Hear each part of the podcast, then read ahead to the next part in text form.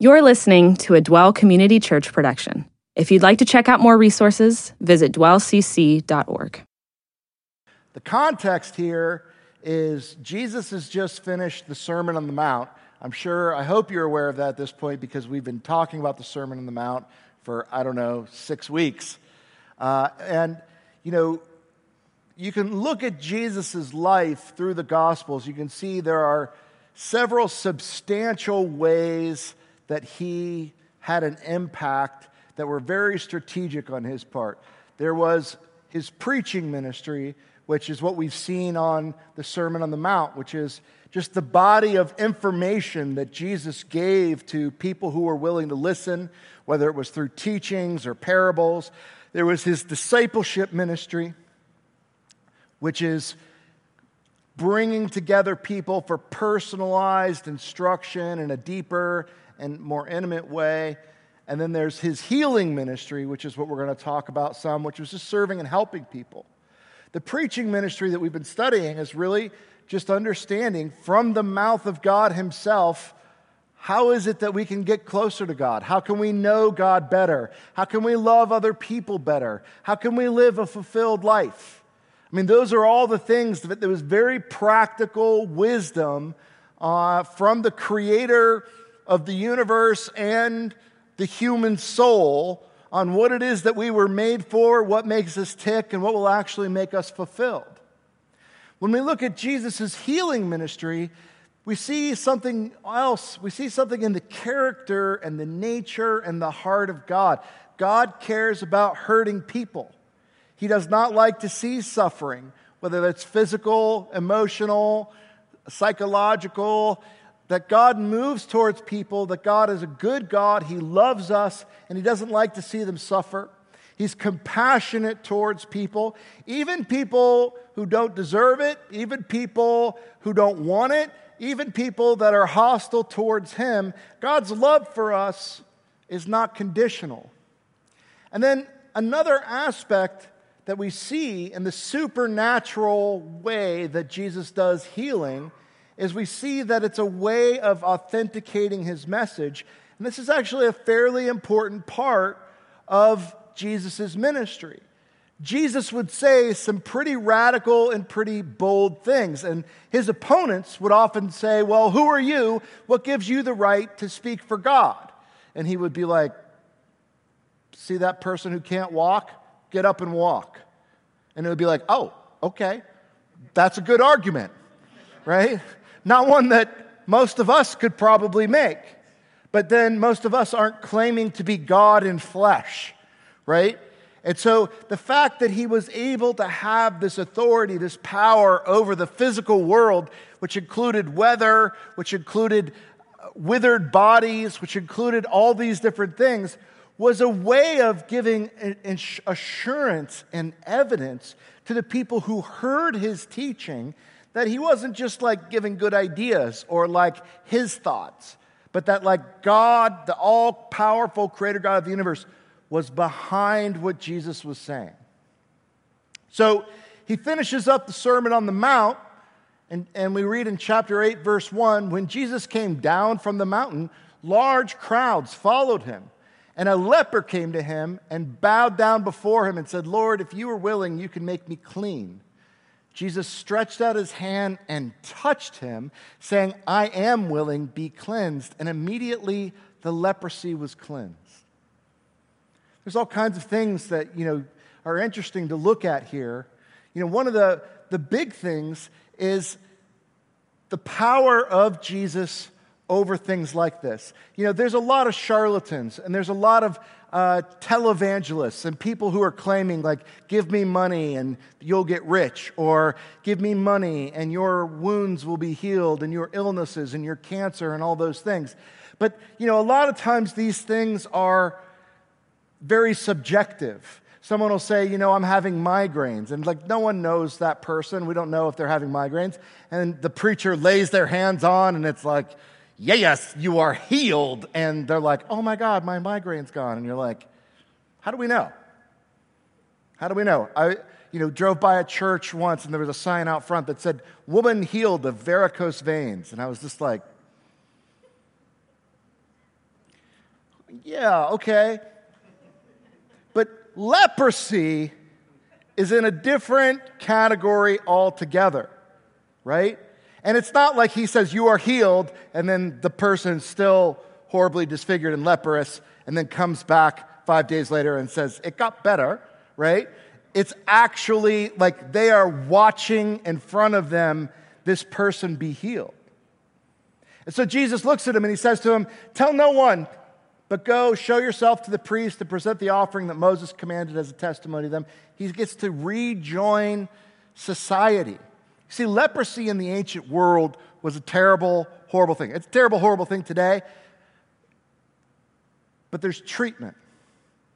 In the ancient world, it was one of the most horrifying diseases you could get. The word leprosy comes from the Greek word lepis, which means fish scales. Because when somebody has a severe case of leprosy, uh, it can begin, their skin can be, their appendages can begin to rot off. Uh, they can begin to, and it can, it can begin to bubble up and look like fish scales. And this is one of the most feared diseases in the ancient world. I mean, this was the kind of thing where someone would look at you and just, and just be like, God hates you. You must be under some kind of curse. What horrible thing have you done wrong that you now look like this? And it's contagious, or they believed it was. And so there was a great deal of concern, not a lot of medical understanding or knowledge. And so, people that got leprosy, it was not something that could be hidden. It was on your skin, it was on your body, and there was no known cure.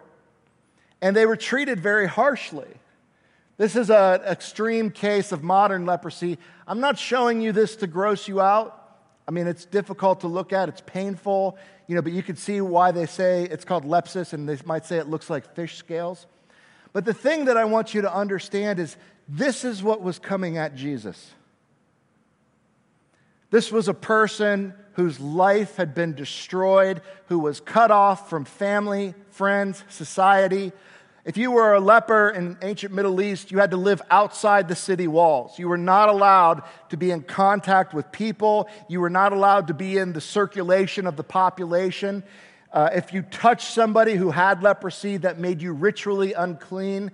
And this leper, Jesus is, remember, he's outside the city. He's just come down from the Sermon on the Mount. And this leper comes out of the bushes somewhere and says, Will you heal me? Now, this could have caused a great disturbance. That could have caused a riot. They could have thrown stones and tried to kill this person. Jesus could have been like, gross, you know, get away, all these things. But Jesus' response here is very important for us to understand because remember, when we're studying the life of Christ, we're looking at the character of God. What is God like? And it says, not only did Jesus heal him, but he touched him. This was not necessary, as we'll see in our studies tonight. Jesus was not required to touch someone in order to heal them. This is something that he chose to do. Somebody whose life had been destroyed, who had been abandoned and cast aside, and probably hadn't been touched physically by another human being in years. Jesus moves towards him, he lays hands on him, and I think what we need to see here is the way that God cares. God doesn't just care about our spiritual suffering, He doesn't just care about our spiritual state, He cares about us, our lives, our relationships, our bodies. He cares about all of those things. He has compassion, and even though these mortal coils, they're temporary, our experiences in this life are real, and God doesn't like to see pain.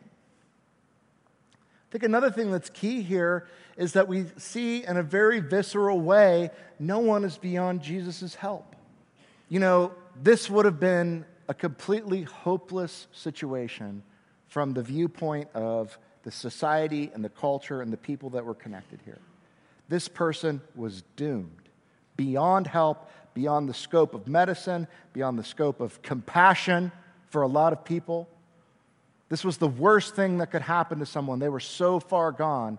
And for God, it's just a matter of faith. It's a matter of He is willing and He moves toward this person.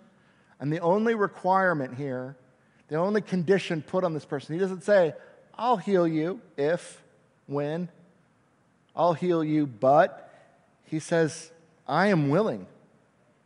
The man comes out in this wreck and he says, If you're willing, God, I know you can heal me. And he says, I am willing.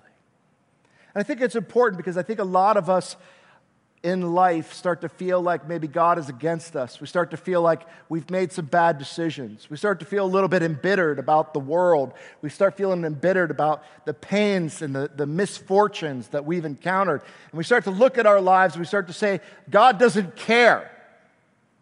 If God is even real, he must be some kind of sadistic bastard who doesn't care about the pain and suffering that I'm going through, let alone the suffering in the world.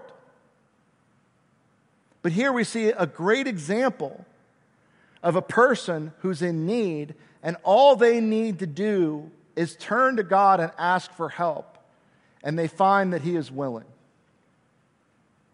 We go on and we read in verse 5 when Jesus entered Capernaum, a centurion came to him, imploring him and saying, Lord, my servant is lying paralyzed at home, fearfully tormented.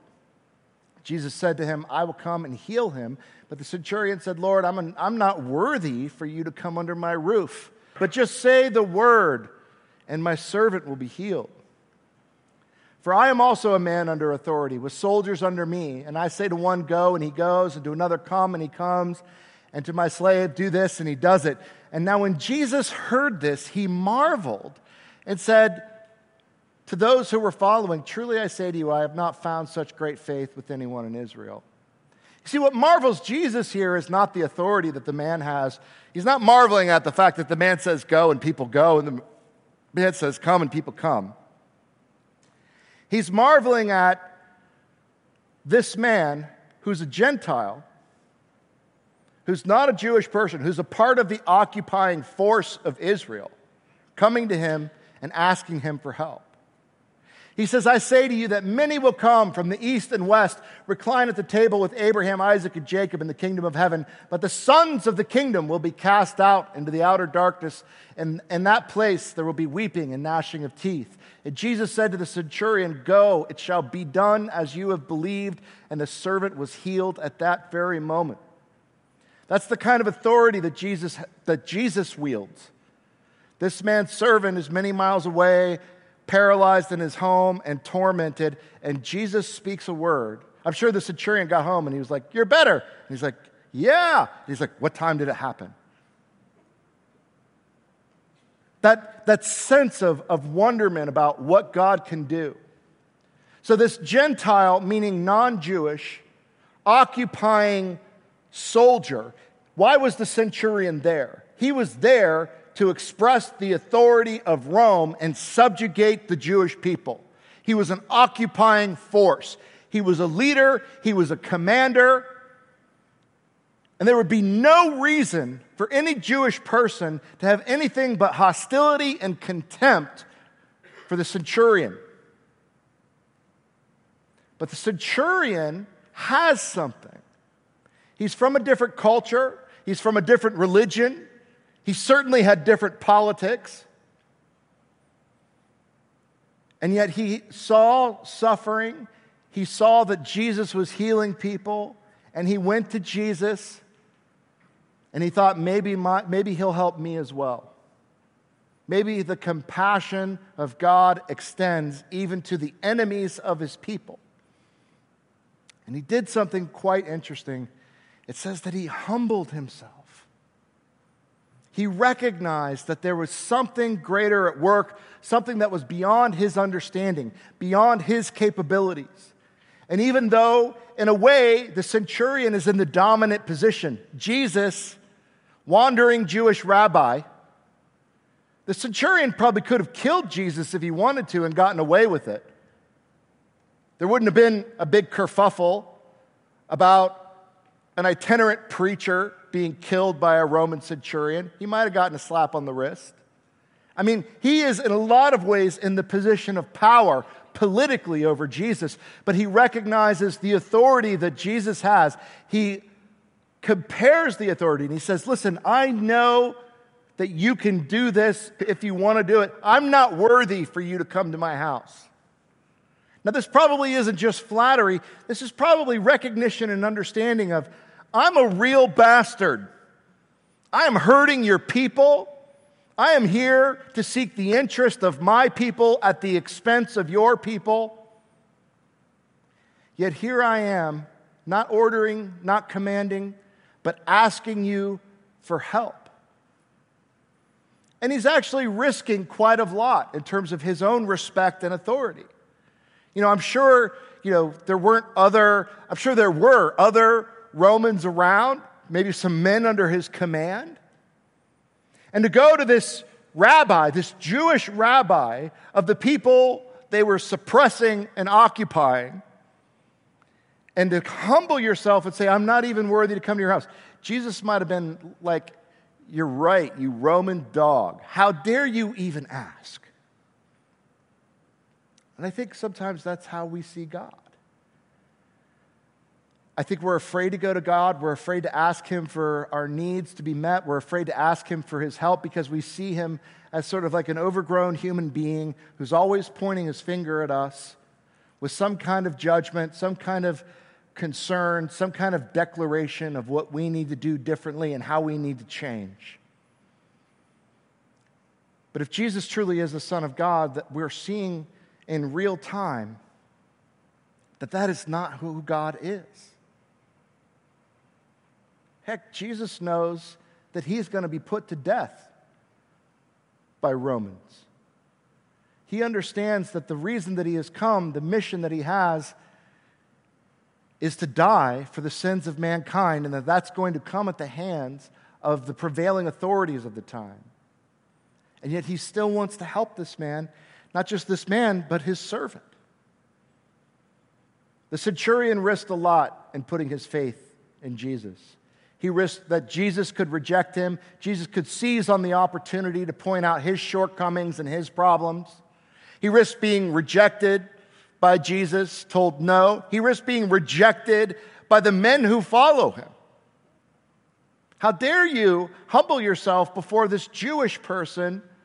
We are the army of Rome, the power of Caesar, here to keep these people down. And he put all of that at risk because his friend was paralyzed and tormented. He recognized Jesus' authority, and this is what blows Jesus' mind, right? Jesus sees this man willing to humble himself, to take that risk, and to have enough faith. I mean, he would have had to have been fairly convinced that this was worth trying to even attempt such a thing that would bring potentially so much shame and ruin upon himself.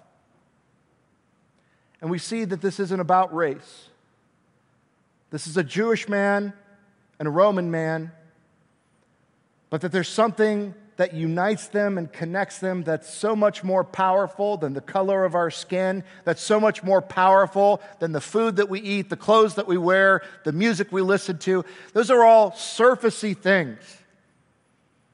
They are things that bring color and life and variety into the human condition, but there is something so more, much more important than any of those things. It's the underlying truth of the brotherhood of man. that We are all the children of God. We are all created in the image of God, and we will mistreat each other. We will perpetrate injustice upon one another. But that doesn't change the fact that from God's perspective, we are family. Jesus could not have agreed, disagreed more with the politics of this man, with the career path and choice of this man.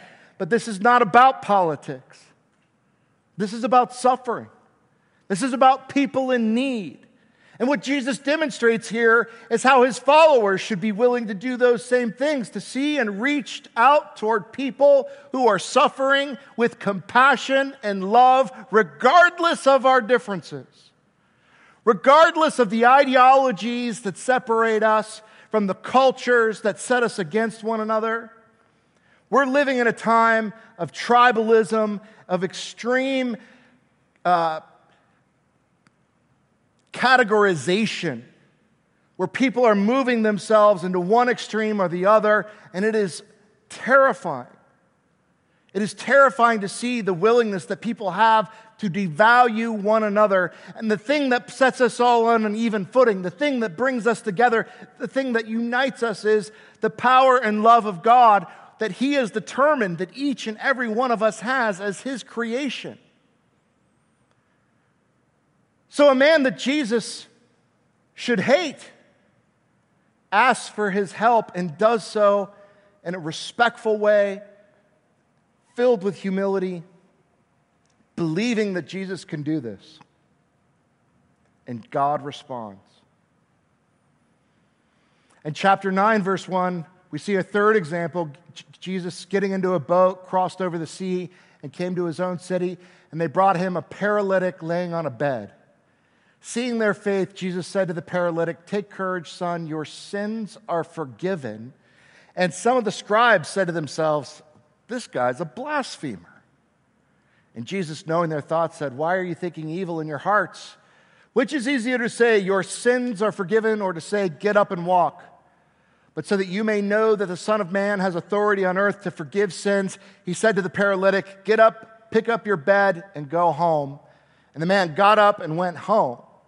But when the crowd saw this, they were awestruck and glorified God who had given such authority to men. There was something in the way that he was working, something in the way that he was operating here. I mean, these were small towns, small villages. These people knew each other from childhood. You know, everybody knew everybody else. When they saw this paralytic, they knew that he had been paralyzed. He had been on his mat for years. Jesus shows up and he says two things Your sins are forgiven, which is actually the more risky of the two things that he said according to this culture. And pick up your mat and walk. And the man did it. I think it's important when we read through this that the faith here that's attributed in each of these cases, right? Jesus is looking at the faith, the faith of the leper, the faith of the centurion. In this case, he says he saw their faith, and it wasn't the faith of the paralytic man, it was the faith of the people who brought him to Jesus. That our faith, our willingness to try to get people in front of Jesus and connected with him, even sometimes when they are faithless, in our faith, we can pray and we can connect and we can share the Bible and we can invite people out to Bible studies and find ways to help them connect to Jesus Christ. And God will move on the basis of our faith to help other people see the things that they need to see in order to find God. Now, of course, they're going to need to come to their own personal convictions and faith about those things, but God will move to help you reach your friends, to help you reach your family members and your coworkers and your neighbors. And so when he sees the power of the faith of the people who are carrying this paralyzed man, he says, Of course, I'm willing to help, and your sins are forgiven. This is a really important nuance of the culture of what's happening here. You see, this is a Jewish culture, it's a very well established religious culture based on the Old Testament. And, and the clear teaching of Moses and the clear teachings of the rabbis, all the religious authorities of Jesus' day, all sin, all rebellion, all evil is against God, and only God can forgive sins. So, for one person to say to another person, I forgive your sins, is a very clear, very cogent, very powerful declaration of being God. If you're like me and in college you took a Bible as lit class, you might have heard a professor say, Well, Jesus never actually claimed to be God. Well, in lots of different ways, Jesus claims to be God. But none are more straightforward and none are more powerful than a moment like this, where Jesus declares that he has the authority to forgive sins. And the scholars and the scribes that are among them at this time, they get the message loud and clear. I mean, to blaspheme in their context means to claim that you're God. And they're like, this guy's a maniac. He thinks he's God. We should, we should take him to the authorities and he should be killed for having such an insane claim that he could be the living God dwelling among us. It's a bold claim to divinity that was completely understood within the cultural context in which he said it. To us, it doesn't ring that way, but to them, it clearly did. They're accusing him of blasphemy. And so, what Jesus does, hearing, you know, oh, you think I'm a blasphemer? Well, how about this? Which is easier for me to say? Your sins are forgiven? How can I prove to you that I have the authority to say that? Unless I also say, pick up your mat and walk. He's providing them with a powerful declaration of who he is, with a powerful demonstration of who he is. He doesn't say, Oh, no, no, no, no, no, you guys didn't understand. I didn't mean it like that. I'm like a prophet. God told me to say that. Like God said, I should say, Your sins are forgiven. He says, No, I told the man his sins are forgiven because I have the authority to forgive sins. And if you want to know whether or not I have the right and the ability and the authority to do that, I'm also going to tell him, this paralyzed man, to get up and walk. You see, God wants us to have evidence. The pursuit of God is the ultimate pursuit of truth. God's not afraid of our questions, He's not afraid of our doubts, and He has provided all kinds of evidence. Would that we could see Jesus do a miracle. That would be a pretty amazing thing. But what we do have is the prophecy of the Old Testament. What we do have are the eyewitness testimonies of the people who lived at Jesus' time. What we do have is the ultimate proof of an empty tomb where they put the crucified dead body of Jesus in, and three days later, it was empty, and thousands of people started to believe in the, in the work and in the teachings of Jesus Christ because he had been raised from the dead. Jesus' miracles prove his divine nature. They prove that he was who he said he was. They prove his authority over the physical realm, they prove his authority over the spiritual realm.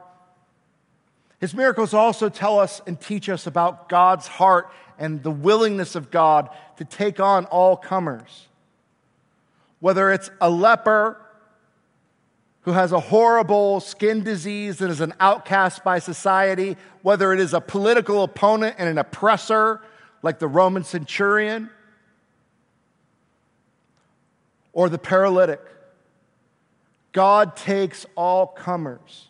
He crosses cultural and political and racial barriers. He doesn't care about that stuff, He cares about your heart. In Matthew 7 7, Jesus says, Ask and it will be given to you, seek and you will find, knock and it will be open to you. What he's saying here is, is if you want to know me, that is all it takes to begin a relationship with me. If you're here tonight and you don't know if you, what you think about Jesus, you don't know what you think about Jesus dying on the cross, there's a real simple way to boil it down. What you need to know, what you need to do is understand that you're not perfect. And most of us hopefully are saying, well, I've got that part. The problem is, is we have to understand that our imperfections, that the areas where we fall short, the things that we do that hurt ourselves and that hurt other people, are part of what creates injustice and evil in this world.